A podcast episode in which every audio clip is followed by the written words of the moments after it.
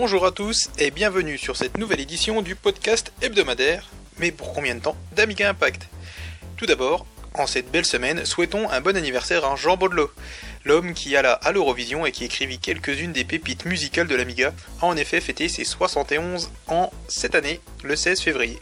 Happy birthday to you, Jean Baudelot cette semaine, je vais essayer d'être un peu plus bref que d'habitude et je vais aussi essayer de réguler mon débit de boisson. Euh, non, c'est pas ça, c'est mon débit de parole. Mais je ne promets rien. Tout d'abord, la jaquette de cet épisode est une réalisation de l'incroyable José González P. Alors je ne sais pas si ça se prononce tout comme ça. Euh, aussi connu sous le nom de Jojo073 du groupe Amiga Wave. Amiga Wave à qui l'on doit Retro Wars, le pointé cliqué dans l'univers de Star Wars, ou encore Else We Get Mad, un beat'em up avec Bud Spencer et Terence Hill. Ce dessin a été intégralement réalisé sous Deluxe Paint, vous pouvez même admirer sa conception en intégralité via la vidéo disponible sur la chaîne YouTube de son auteur, voir les deux liens que je vous mets dans la description, attention parce que ça dure quand même près de 5 heures. J'ai personnellement été époustouflé par la performance et le résultat, et après avoir pris contact avec lui, il m'a gentiment autorisé à utiliser son dessin. Je l'en remercie et je vous invite à le suivre car il est très talentueux. Allez, c'est une nouvelle fois parti pour une nouvelle semaine d'actualité.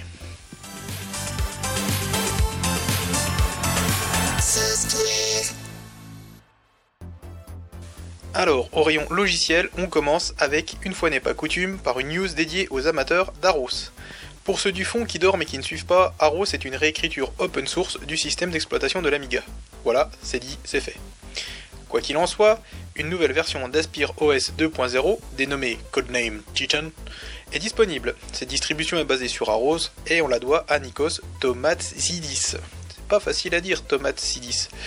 N'étant pas utilisateur d'Aros, je ne puis vous en dire plus, malheureusement. Uno PPC sort du bois, c'est Amiga News qui le dit, et c'est pas Mike qui en sera mécontent. Pardon. En effet, ce fou d'Uno travaille sur un wrapper EGL vers OpenGL ES 2.0, qui est lui-même basé sur Warp 3D Nova. Il cherche des personnes pour bêta-tester son travail et a mis à disposition son wrapper en libre téléchargement. La seule condition pour pouvoir l'utiliser est d'être un des chanceux bêta-testeurs de la prochaine version de l'Announcer Package d'Aeon. Ce wrapper permettra de faciliter, selon les dires de Uno, hein, et selon euh, être, faut être développeur pour pouvoir le dire, c'est pas moi qui vais le dire, les portages, créer de nouveaux jeux et bien d'autres choses. Si vous pouvez l'aider, alors vous devez l'aider. Très rapidement, je tenais à vous indiquer qu'une clé d'enregistrement générique pour le logiciel RO, alors euh, c'est écrit RO, hein, RO, donc ça doit prononcer RO ou RO, je ne sais pas, a été mise en ligne sur Aminet par son auteur. RO est un gestionnaire de fichiers qui fonctionne sur n'importe quel Amiga ayant au moins une ROM de 0.4. La semaine dernière, je vous ai parlé de Tiger Cub, le séquenceur 12 pistes de Dr. T disponible sur Amiga Future. Eh bien, cette semaine, c'est le Dr. T's Keyboard Controlled Sequencer qui est disponible, ou KCS pour les intimes. Il s'agit d'un enregistreur MIDI professionnel, Dixit, un article d'Amiga News de juillet 1988 que vous pouvez retrouver sur l'indispensable, l'incontournable, l'inégalable, obligement. Évidemment, le lien est dans la description. On va pouvoir passer au jeu.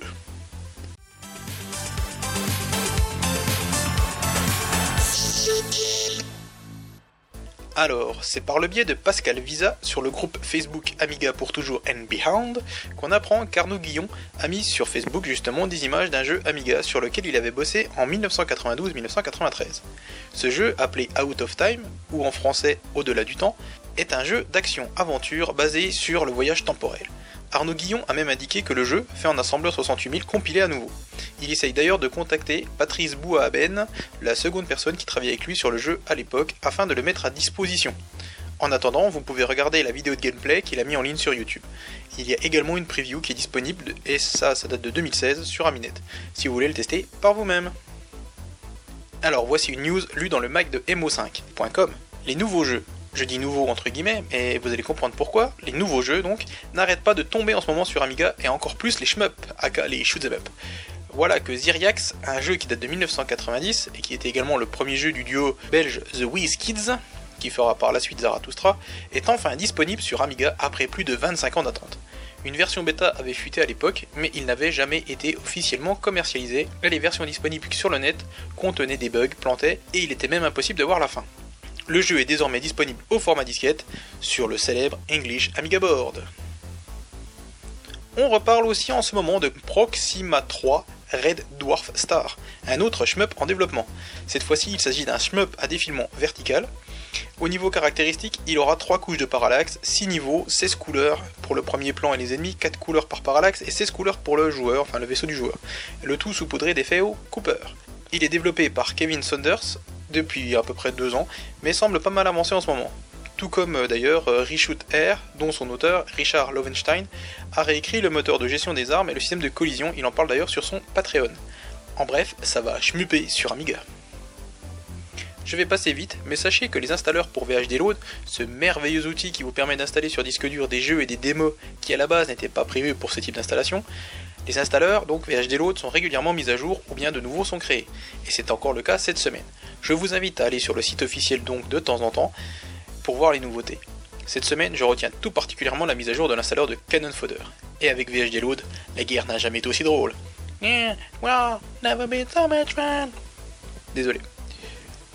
Adam a été mis à jour.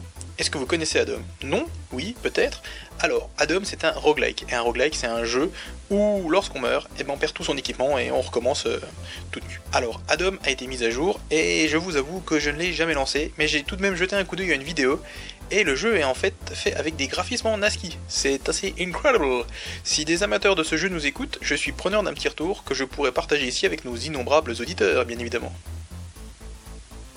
Alors, Terra B-Word, oui parce que maintenant c'est plus giga, hein, Terra, apporté, alors je ne sais pas si ça se prononce comme ça, mais je le prononce comme ça, Naïve, sur MorphOS. Alors s'il vous plaît, arrêtez euh, tout de suite B-Word, hein, parce que là j'arrive au bout de mes superlatifs et je ne saurais plus quoi dire la semaine prochaine. Pour faire rapide, Naïve est un jeu d'exploration spatiale, de commerce dans l'espace, mais aussi de combat, le tout en 2D plutôt joliment exécuté. Les auteurs disent s'être inspirés d'Espace Space Velocity, euh, notamment, mais on pourrait aussi penser à Elite, mais en 2D. Encore des heures à perdre dans l'espace infini. Merci B-Word. C'est tout pour la rubrique jeu.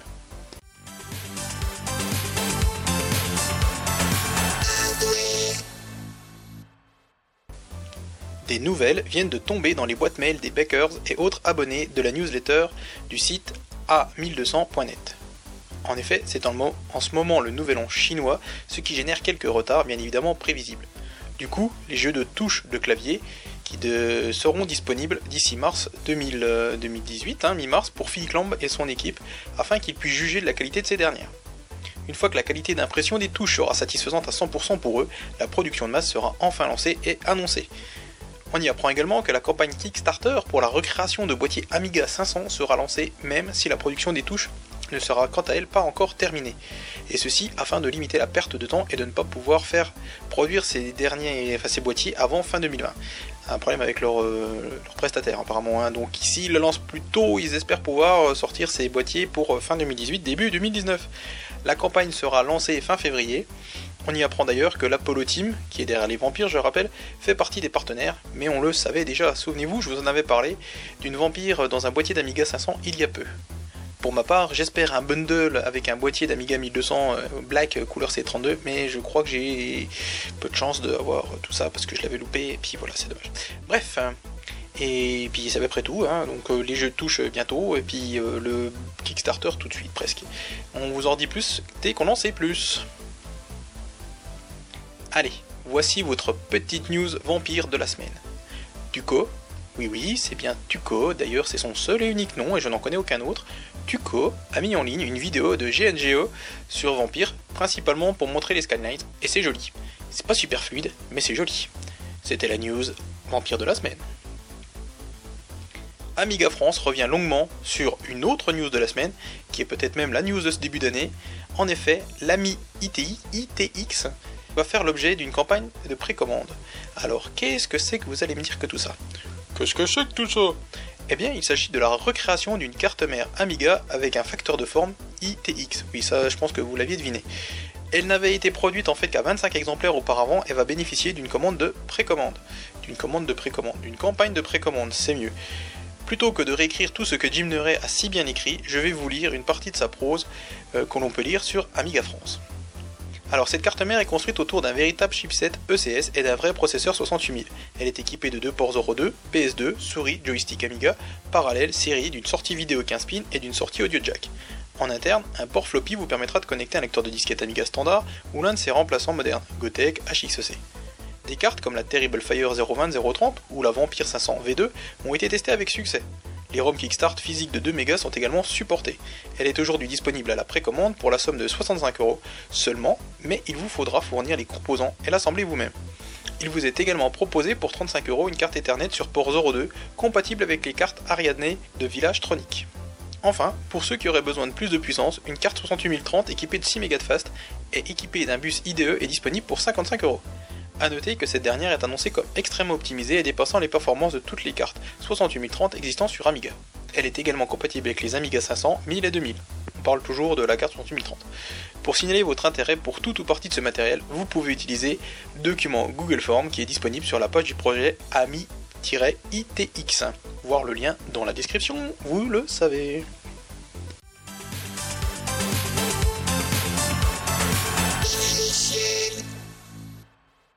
Alors, cette semaine, une rubrique émulation un peu courte, mais il y a quand même un peu d'émulation, puisque en fait, on en parlait la semaine dernière, le, correctif qu'a fait ChenQ pour la version MorphOS 2 UAE a été appliqué par BS Zilli.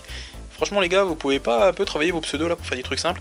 BS Zilli a appliqué euh, le patch, euh, le correctif de ChenQ sur euh, la version de base de EUAE e et non pas sur la version de Fab1, car les sources de la version de Fab1 ne sont pas disponibles.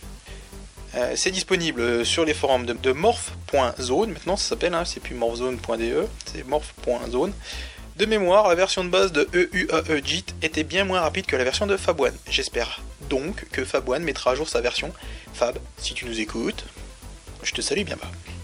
C'était tout pour les émulateurs, et l'émulation, et les machines qui émulent, et tout ça bébé.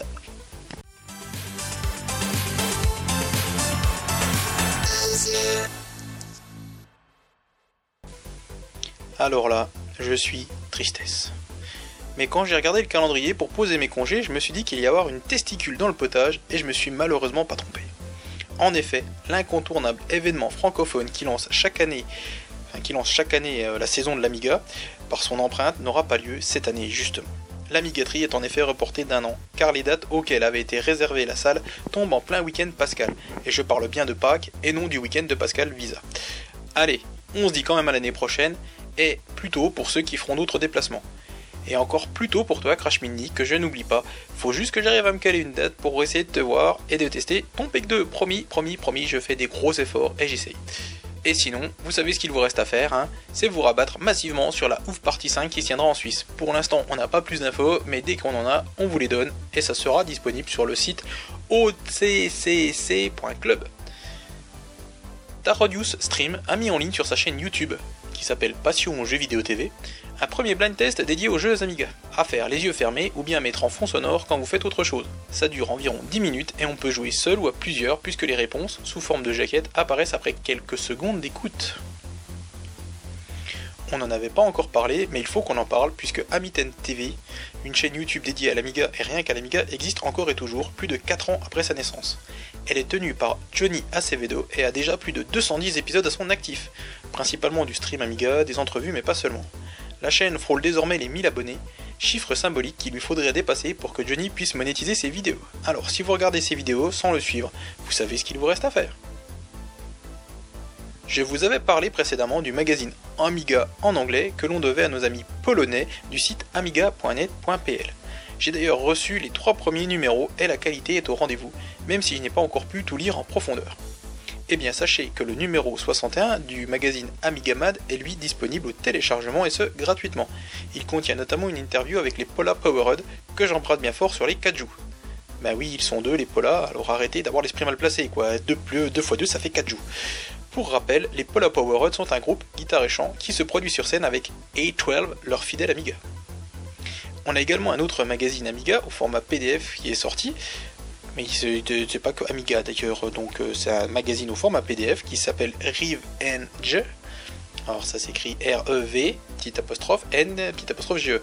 En fait, ça signifie quelque chose et je ne le savais pas. Revenge signifie Retro Emulator Vision and Game.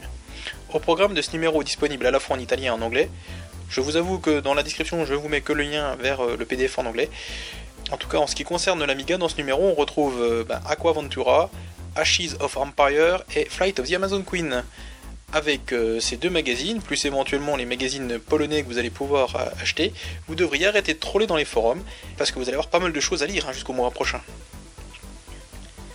Un article intéressant sur Obligement, c'est celui d'une magnifique bidouille pour intégrer un lecteur Gotek dans un Amiga 600, et je vous avoue que le résultat final est assez bluffant, même si les efforts pour y arriver sont assez nombreux. Mais au final, ce Gotek est intégré en dessous du lecteur de disquette, lecteur de disquette qui est conservé, c'est assez bluffant. On doit cet article à Marios Philos, et cette VF on la doit forcément à Dafune. Allez, c'est déjà fini, mais je tenais à saluer l'initiative d'Amiga Future qui proposait, mais uniquement pour la journée d'hier, l'abonnement d'un an, euh, donc à Amiga Future, hein, soit 6 numéros, accompagné de SICK News Ed 5 en version CD, sans surcoût. Donc gratuit Et comme dirait Belette, c'est meilleur quand c'est gratuit. D'autres promotions de ce genre devraient avoir lieu, alors je vous invite à rester vigilant et à scruter leur site ou les tweets d'Amiga Impact ou de Tarzin pour ne pas louper la prochaine promotion, si vous êtes intéressé, bien évidemment. Alors, pour conclure cette semaine, euh, je renouvelle encore et toujours mes remerciements à Gibbs pour tout le travail produit pour l'habillage sonore. Merci à tous pour votre écoute et n'hésitez pas à donner votre avis ou à commenter sur Amiga Impact, via Twitter ou même par mail. Et n'hésitez pas non plus à partager le podcast car plus on est de fous, euh, plus, euh, plus, plus tout ça quoi, hein, vous savez. D'ailleurs, je voulais juste vous avertir qu'il se peut que ce soit possible, qu'éventuellement, il y ait une chance que le prochain podcast soit un peu à la bourre et ne sorte que dans deux semaines. Je vais toutefois faire en sorte que ça ne se passe pas comme ça, mais je ne vous promets rien du tout. Allez, on se quitte cette fois-ci sur la musique de Battle Squadron jouée au Cork Electribe par Criso, alias Monsieur Swipeout. Merci à lui pour ce magnifique remix, que j'écoute d'ailleurs en boucle depuis que je l'ai découvert il y a quelques jours. Plein de bisous à tous, et n'oubliez pas que l'Amiga soit avec vous Yeah, that's the best one.